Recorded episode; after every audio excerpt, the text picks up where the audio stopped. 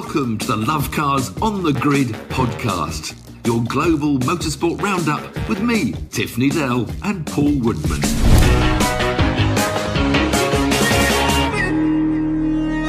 Welcome to Love Cars on the Grid, your global motorsport podcast roundup. We're a little bit late this week, my apologies. It's thanks to this person or virus thing here that's going around. It's like a bad flu. I've been down for a couple of days, but anyway, enough of that. We got loads to go through. It was a crazy busy weekend all over the world. F1, F2, F3, Porsche Super Cup, all from Austria. Bit of crowd controversy that we'll come on to first. WEC from Monza, where Peugeot made their debut. You had some buggies, some off-road electric buggies in Sardinia. And over in the USA, NASCAR and IndyCar, with some news maybe, possibly the next McLaren driver might be coming from stateside. Back home, there was a fastest lap. Someone from someone, I don't know who it was, but there was a fastest lap somewhere in a back home in the UK. Look forward to hearing about that. And that's pretty much it. But we've got to kick off, I think, Tiff, with this crowd controversy over in Austria. What do you make of all this? There's a couple of different things that are happening. One, let's start the booing. Well, the trouble is it escalated big time. You know, we commented a week ago, you know, that Lewis was complaining at Silverstone there was a bit of booing and don't boo Max on the podium. And I think we have to as we build up to what then grew in Austria, that we have to put in the context that it's really from last year, you know, and it was such a controversial year, you know, with massive Max fans and massive Lewis fans, you know, rioting about the Abu Dhabi and so much on social media. So there is this, and I think, you know, the booing, it only happens rarely when there's, you know, just an occasional sort of, you know, controversial thing like this. It's not all the time. But it sort of got worse in Austria because after Lewis had his crash in qualifying, you know, there was some booing from the opposition fans. And I think, you know, everyone says, you know, he was saying, well, you mustn't boo. I could be on my way to hospital or something. I honestly don't believe if it was like a Grosjean crash or a Zhou crash, I don't think that would have got any part of the crowd, well, hopefully not, you know, doing the boo. But when he skates across the gravel trap and hits the wall, and we've seen that hundreds of times in Formula One, and Formula One is so safe really at that level, I don't think anybody thinks, oh, he might get hurt in that crash. And I think because you so want that driver to be out of qualifying, and it's the same with the British fans who Verstappen fell off in that manner, I think there is an initial, you know, a boo goes out. Then if the, you know, if the driver didn't get out of the car, I think there'd be a stunned silence, you know, and everybody in motorsport would be concerned. So I think you have to split the sort of where you boo them, but it is a human reaction. We're both football fans, you know, and it happens all the time with opposition players we don't like. They get a lot of, and it's not saying it's good or should happen, but I think if you're on the edge of your seat and something happens that pleases you, you go, hey, you know, Hamilton's out. Oh, no, it might be, you know. So that's the booing. And the football analogy is the perfect one because then opposing fans, if somebody is seriously hurt, and we've seen it before, always they'll get a standing ovation. Hush crowd ovation when he's stretched off and that sort of thing. Yeah, so it's I think you can't completely put a lid on a sort of natural reaction when there's this huge adversity between those two drivers that's just happening at this moment, and probably not with any other drivers it wouldn't have happened. Then it got worse in Austria. Sorry? Do Max and Lewis like each other? I have no idea.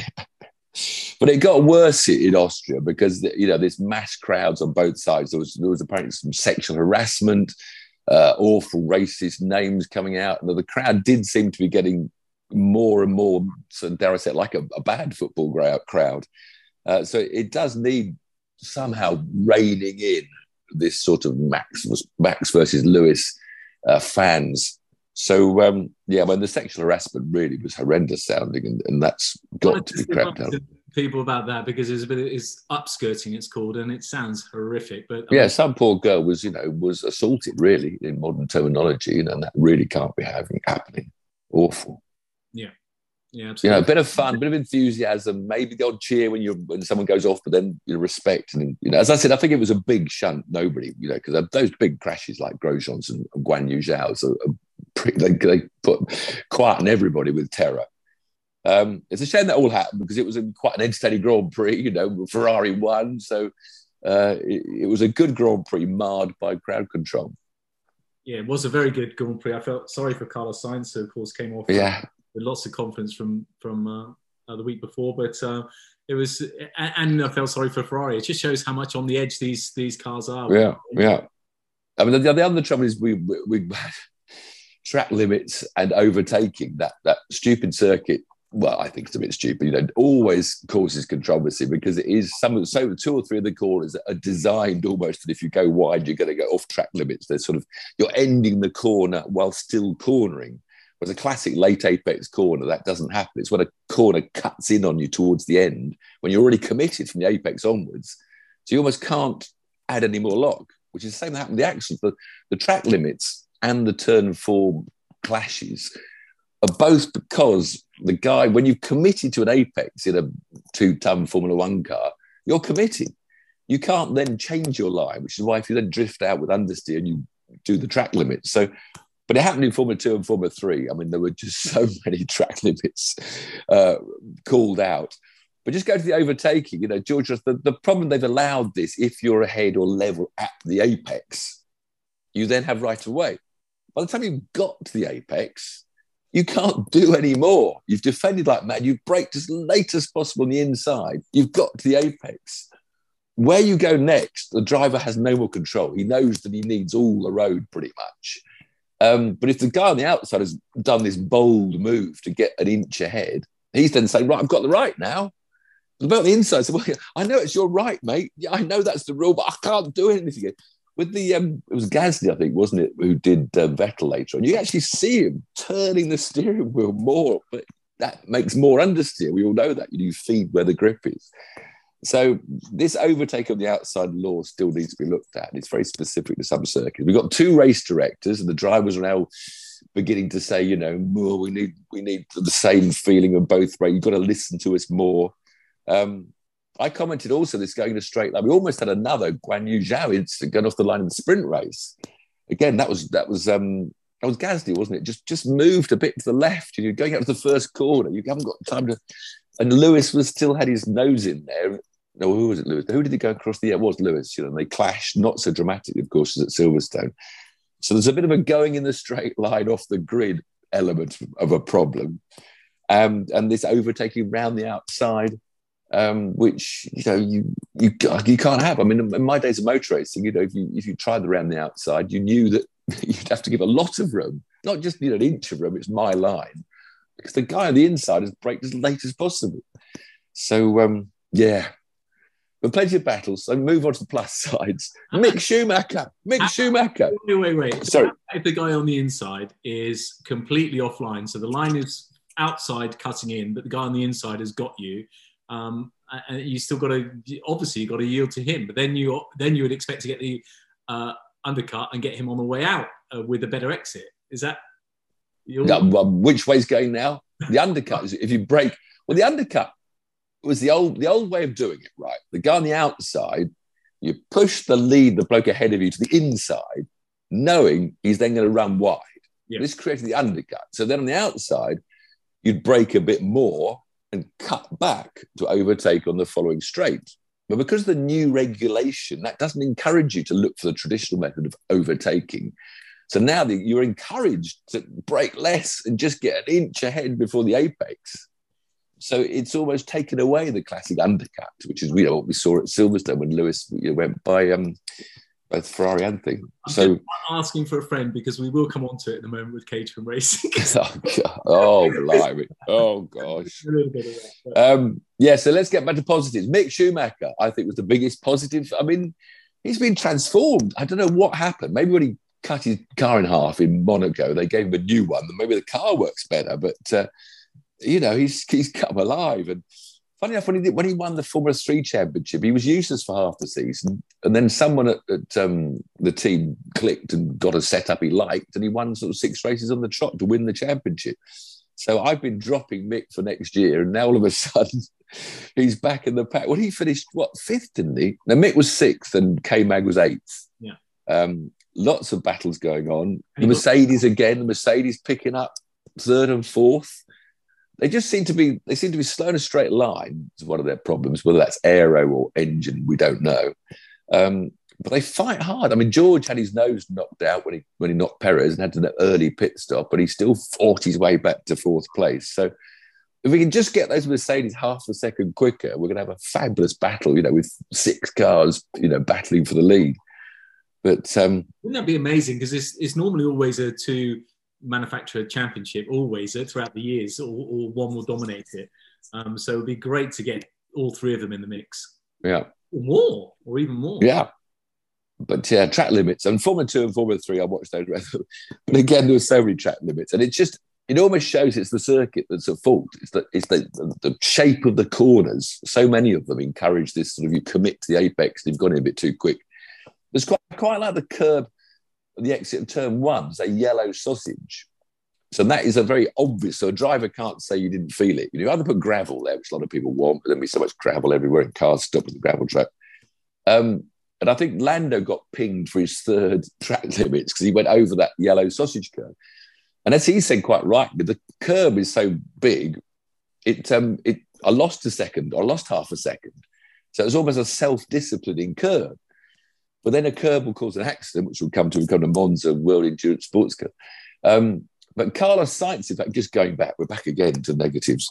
But turn one, sprint race, he didn't try to go inside that yellow curb. He just deliberately, turn one, first lap, saw, oh, Russell's got me here. He shot straight off, almost before the big yellow go, and came back on with more momentum than George, and overtook him before turn two. No action by stewards. Anyway, curbs. Just to go through Formula 2 and Formula 3 quickly-ish of Porsches. The sprint race was won by Aussie Marcus Armstrong, who was 10th fastest, got pole position. You know, I don't want to sprint races. It seems to give people wins, but Marcus, it's good. He's won. Theo Pourchaire, who qualified 9th, was given second on the grid, finished second. It's also predictable at times.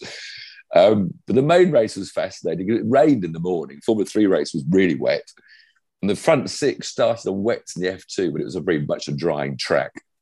On the top seven did, wasn't it? But 8th place man on the grid, Richard Verschuur, started. First one to start on slicks. He won the race, but then he didn't win the race because he ran out of petrol on the way in.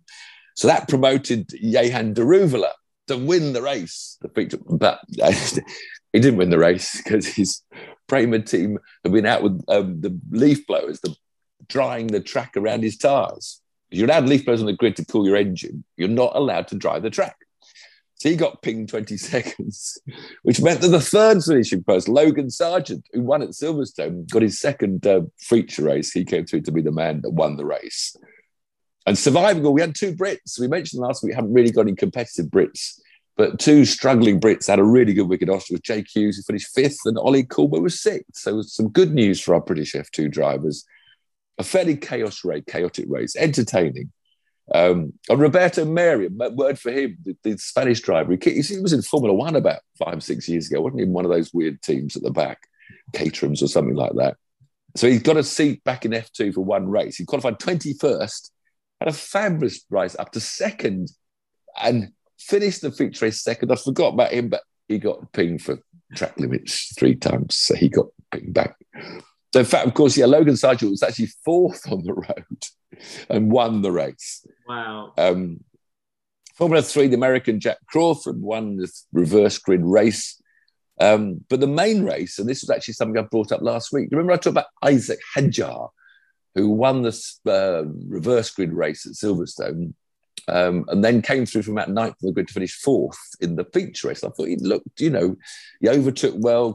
In the reverse grid race, I think he started about 4th or 5th. And I was questioning, well, how on earth, he's never won a championship in his life. He's finished sort of 2nd and 3rd. How did he get the Red Bull gig? I was intrigued to know, you know, who picked. But obviously someone at Red Bull has spotted the talent because he was sensational in the wet and just romped away from pole position to win the Formula 3 race.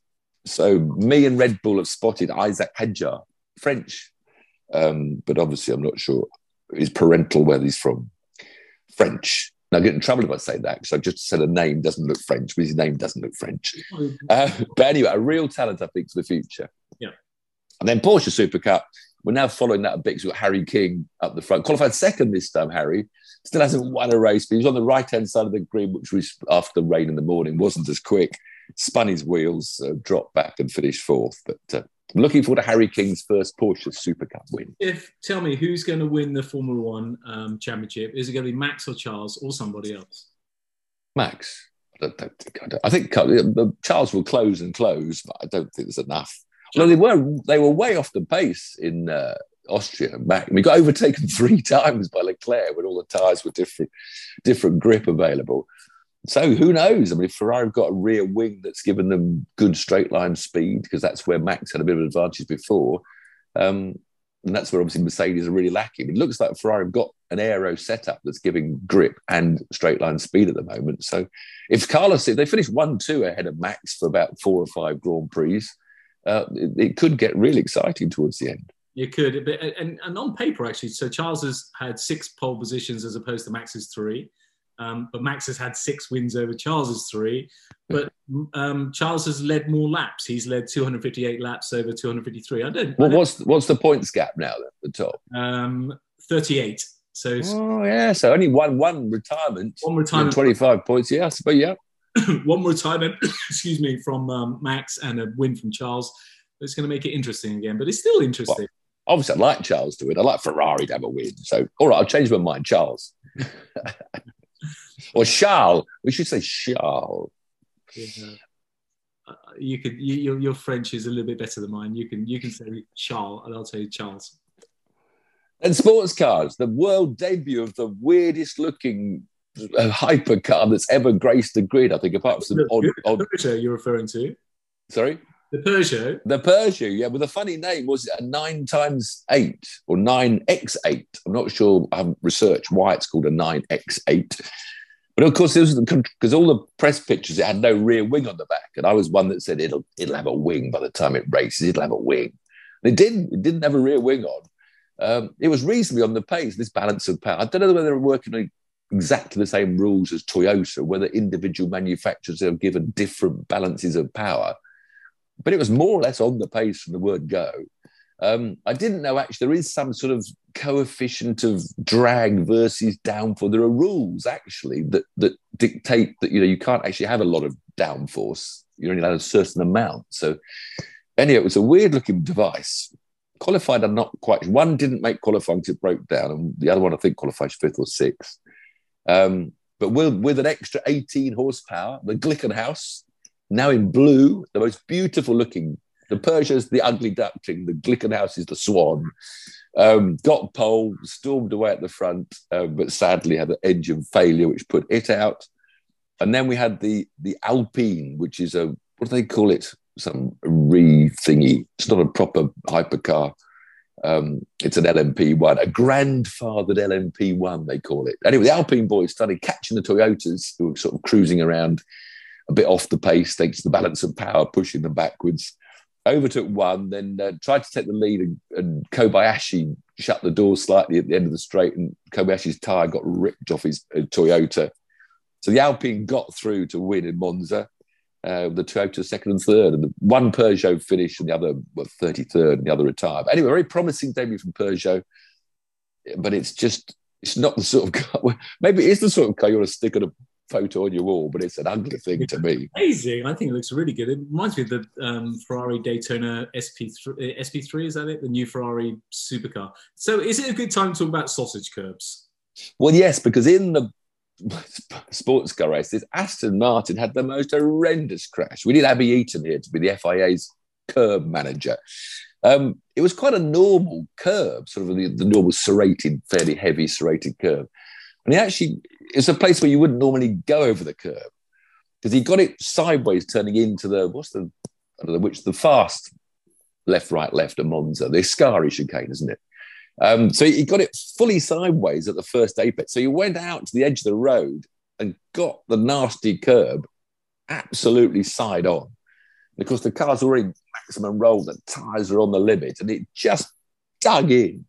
And it ripped the door off and ripped the underbody off and just sent him into this huge roll.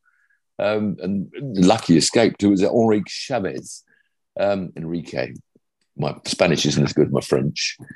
So it's a curb that nobody would ever go over. It's not a curb where you go to gain an advantage. It's like an exit curb. So it's almost an unnecessary curb in that place.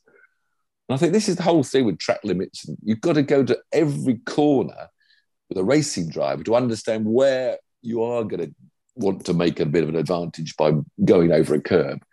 Because people said, we'll put gravel in the middle of that Ascari chicane. But if they'd gone off as he did, he would have taken a whole beach full of gravel and reappeared on the exit of the corner, shoveling a vast amount of gravel over the circuit. So you want to try and avoid corners where you're going to bring gravel back on the track. So they're from the middle of an S-bend. They're not ideal. So I don't know what the answer is. I think you've got to go to, I mean, obviously Abby Eaton, she had a sausage curbs at 90 degrees to the way cars would go. Well, that's obviously not a good idea, is it? As Abby quite, unfortunately demonstrated. If you look at Abby's tweets and the amount of drivers, including Ben Collins, amount of drivers that say that get rid of the sausage curves, just get rid of them. But you're not so strongly in that opinion.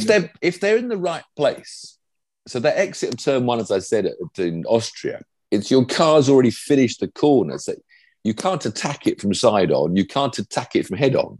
It's not in a position that's in any way possible. So a nudgy sausage when you finish in the corner, so you'd actually know where the track limit was because you've just nudged a bigger, it depends on the height of the sausage curve, and it's just something where someone, the FIA, need to appoint a track limits engineer with a racing driver following them around. Because some of the sausage curves are much bigger. Some of them are... Yeah.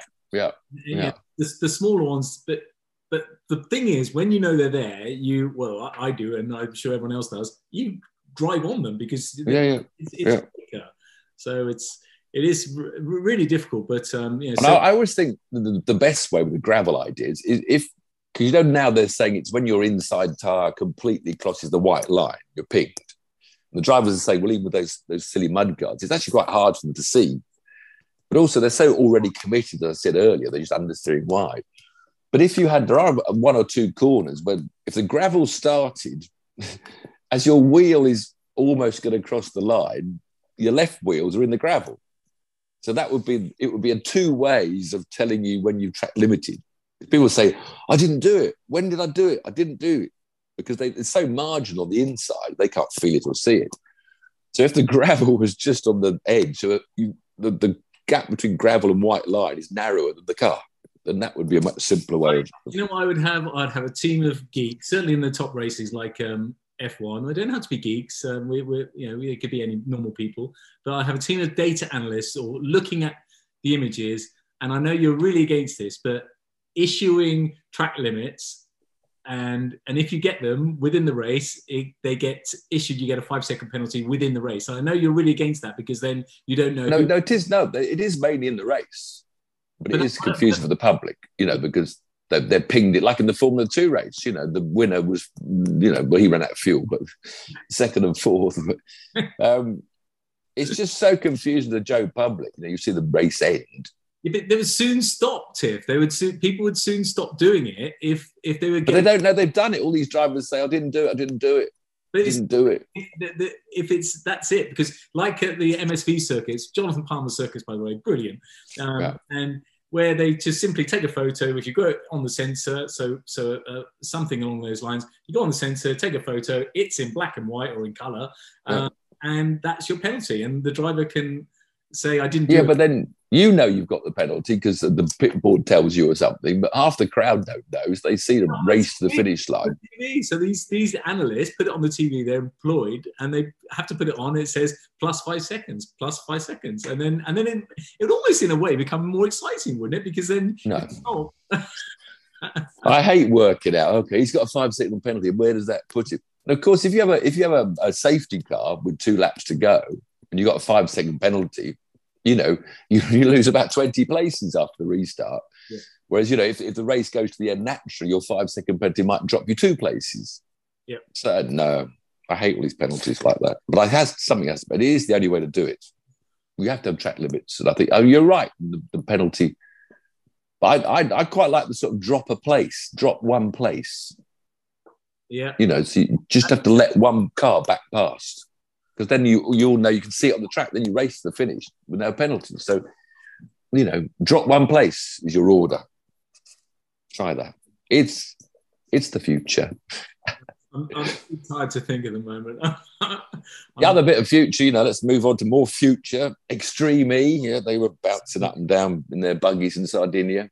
Nobody seemed to be talking about it on the internet or social media. They actually had a race on the Thursday. They had a double header, a Thursday and a Saturday. There's some good pictures on YouTube of massive rollovers. They do roll over well, those buggies. I mean, I'd be terrified to drive one. Get them sideways in the dirt and they just tumble. I saw Jensen at the Goodwood Festival of Speed, and their lean on those things is incredible. They had one go up the hill, did they? Yeah. Oh, yeah, they're very softly sprung. I mean, brutal on board when they race, but it was pretty processional. I watched the final on YouTube, but it was pretty processional. So you're not... Anyway, I'm not warming. I'm still not warming to Extreme E, no. They're all these made for television. There's no spectators out there, of course. It's all these made for PR TV stuff. And influencers. And influencers all out in Sardinia saying, this is wonderful. Yeah, no. We're just jealous that we never get invited. They probably looked at some of our videos. We're not on the list. So, yeah, but otherwise, motorsport over in America, there was not much anywhere else in the world. The US had a NASCAR race, which was another quite cracking race at Atlanta. Another dramatic finish. Chase Elliott managed to win. But we had another, because the great with NASCAR, you know, the small team can win, as we've seen in the past. And Corey LaJoie walked his way to the fray, led the last restart. But Chase, he said on the interview, he said he didn't know what to do because he had to set the pace and went in the restart to go green. So Chase Elliott out fumbled him. LaJoie had one final go on the last lap of taking the lead round the outside, and Chase squeezed him up into the wall. So LaJoie, a lap from winning, ended up causing another multiple mass shunt. So that's entertainment. But the main thing in America is the IndyCar gossip. No races last week for IndyCar, but it's all kicking off contract-wise today. In fact, Chip Ganassi said Palou, our champion, is re-signed for next year. 3 hours later, McLaren, this is probably yesterday in America, of course, McLaren says, we've signed Palou. So there's amazing battles going on. Trying to get Alex Palou's signature. So McLaren now claim they've got him. Over at McLaren Formula One, they invited Carlton Herta over to Portimao for two-day test this week, Monday, Tuesday. Of course, Herta drives the opposition, Andretti. So Pato O'Ward, the McLaren-signed team man, who had some test laps as well last year, he's probably a bit nose put out of joint. So it's all kicking off. McLaren sort of trying to sign up everybody. So it's like... One IndyCar driver looks like they're going to be in a McLaren Formula One car in 1 or 2 years' time, depending on Ricciardo staying for another year or not.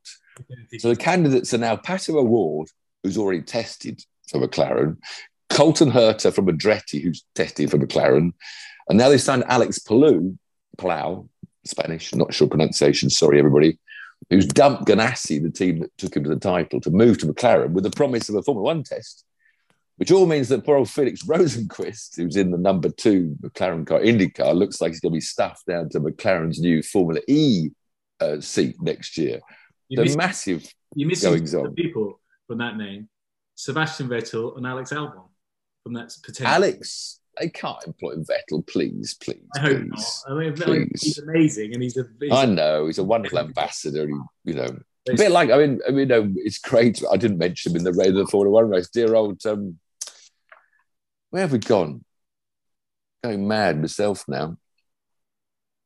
I've lost it now completely. Sebastian Vettel, Alex Albon. No, who came through? Who finished 10th? Oh, Fernando. I knew someone else I meant to mention. Fernando, who didn't even start the sprint race, had to start from the back, and he battles away, and he finished 10th. He came through fighting away.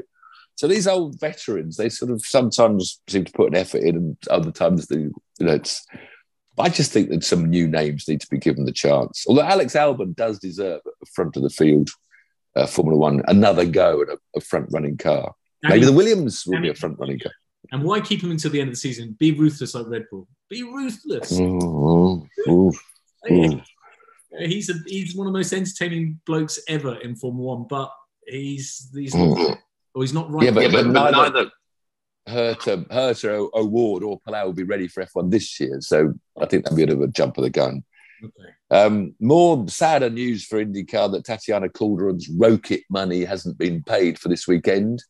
So one of only two females in top flight single-seaters looks like their ride might have come to an end. So who would win the race out of her and Jamie Chadwick, a single-seater race? I think Tatiana would beat Jamie.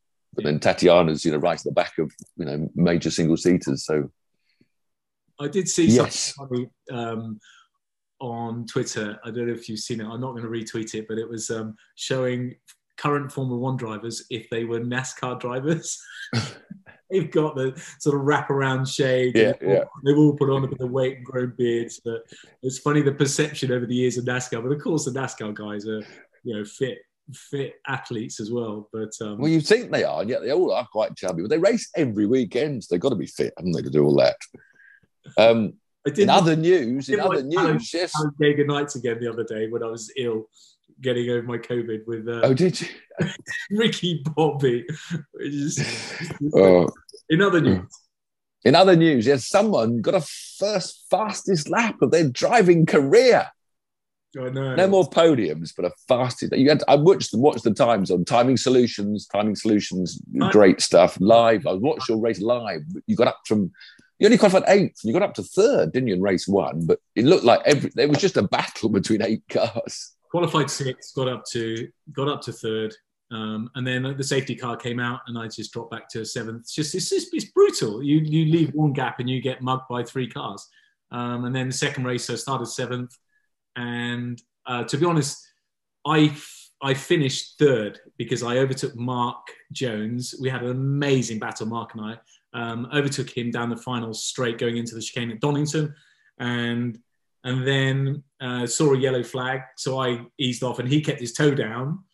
So then round the next corner, it was checkered flag. They stopped a lap early, and I wasn't going to go to the stewards and say, my mate overtook me on a yellow flag. So actually, the yellows were out for the chicane. He overtook you into the chicane. He overtook me into the chicane, yeah. And you can see the yellows approaching the chicane.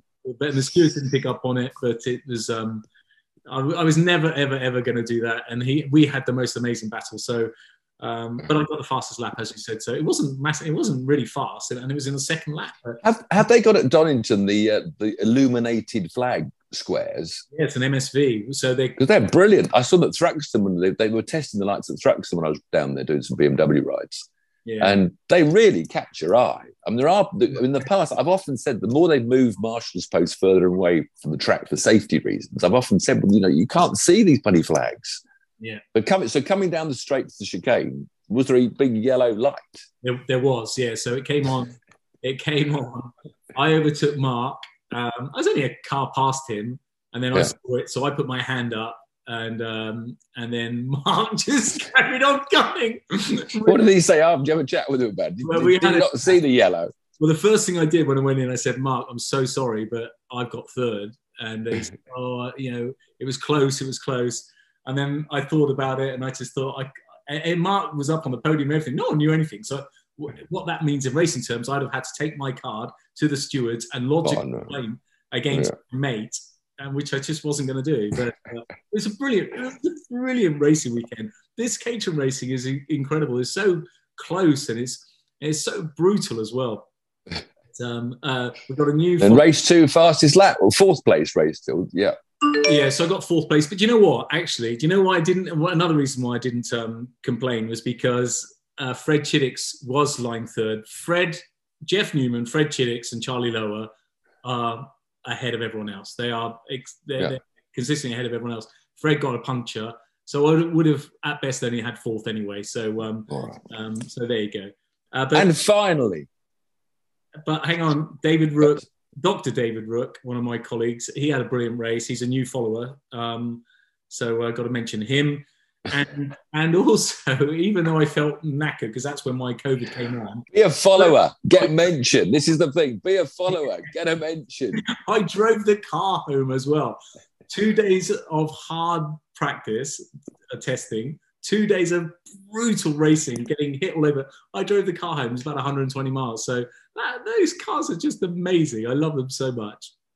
And then you got COVID. And then, then I got home, and I was in bed I got home about 3 o'clock. I was in bed from 4 o'clock until this morning, were completely wiped out. And finally. Yes. Terrible. He's gone. He's gone back down under. He's gone back down under. Michael Massey. What a shame. What do you think of Michael Massey leaving the FIA completely?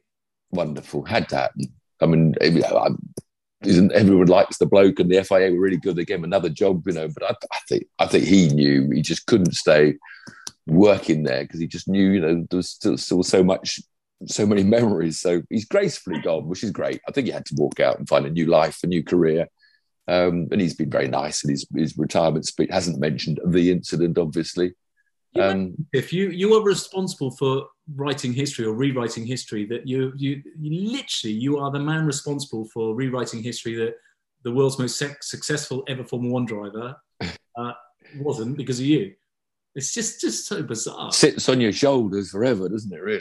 Well, I don't know how he feels. He just seems quite. I don't want anyone to lose their job, and I don't want anyone to get knocked in life. I really don't. I'm such a positive person, but how must he feel? And I just feel that he just seems a bit arrogant about the whole thing. I don't know. I think maybe massively regrets it. Maybe just he just carried away on a spur of a moment. He just sort of pressed the wrong button. Something in his head. Yeah, and we've all done it. We all make mistakes. Talking of mistakes in Formula One, your mate Bernie. More. Yeah, also in the news. 400. This is a good thing about doing a podcast a couple of days later than normal. We've got some breaking news. 400 million tax fraud investigation was. Well, first of all, he supports Putin. His mate Putin, doesn't he? I mean, Bernie's really completely lost the plot. What's he doing coming out and saying that? Anyone that hasn't seen that, he literally said that. I don't know. I would take a bullet for Putin.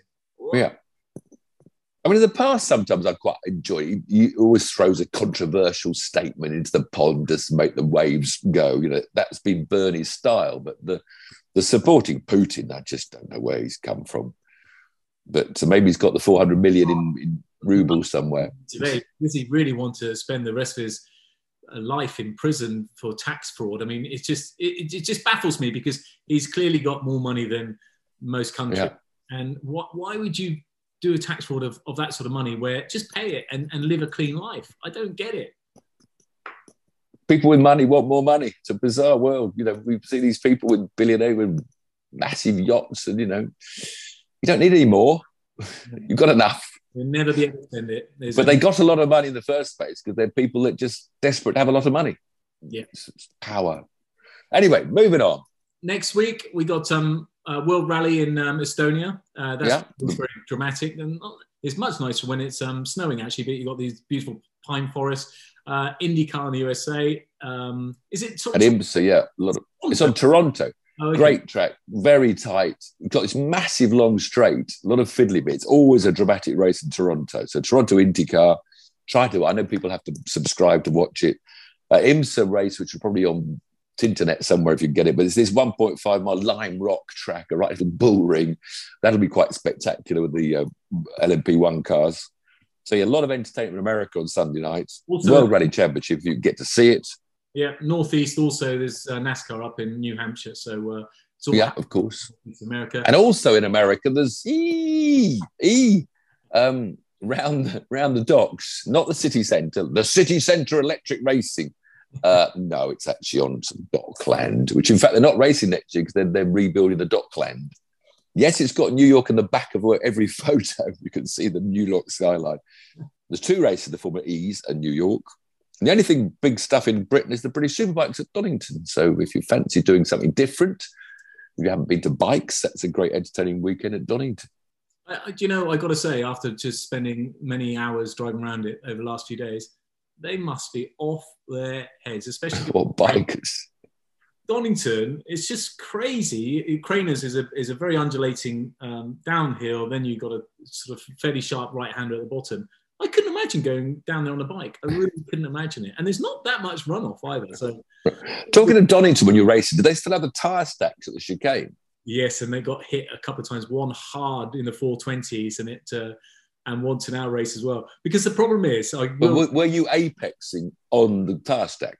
They give you a little bit. You got those little tiny rumble strips, like the things you get in. Yeah, but when you're going over those and apexing on the tyre stack. Yes, yes. Yeah. So why not move the tyre stack to the edge of the track? Yeah, that's what I was. You're going to apex on the tyre stack. Exactly. Wherever the tyre stack is, that's where you apex. So you're damaging your cars going over. I mean, rumble strips. Yeah, but you're still apexing on the tyre wall. Poor old Theo had a big crash behind me. There was the only way, it's really brutal. So I sent it up the inside, down the straight. Theo didn't back out. I was on the inside of Mark. So I had the line. So it was almost a bit of a karting move that everyone was doing on me the day before, blocking them turning in on you. So I was well there on there. And then instead of Theo backing out and taking his medicine, he tried to go three wide, lost it. He tapped Mark at the back, lost it, went sideways, and then Simon Patel, who was racing incredibly well, went into Theo at 53 miles an hour and broke his chassis. So Theo was racing unbelievably well this weekend as well. It's all so tight now. I can't wait for you to come back. But I don't think you're there until Knock Hill, which is the last race of the season. I think you're busy for Anglesey. But we'll find out. Both are quite a long way away from where I live. Much as I know it's exciting racing, they're quite a long way away, those two circuits. Scotland will be fun. So wonderful. So, yeah, lots of action next weekend. As always, post your comments on everything down below. Sorry it's late. I blame COVID. But thanks for joining us as always. And quickly, make sure you hydrate, put suntan lotion on. Don't die this week. Don't die. I read somewhere there was a night they were going to do a heat alert. I think this was on Sunday. I read this for Monday. Heat alert will go out at 9 a.m. on Monday. Oh, the sirens go off. Where does this heat alert come from? It's hot. It happens. The sun's out in the UK. Who would believe it? Anyway. Who would believe it? Hey, thanks. If I were you, just have a cold beer, boys. Cheers and girls. Bye.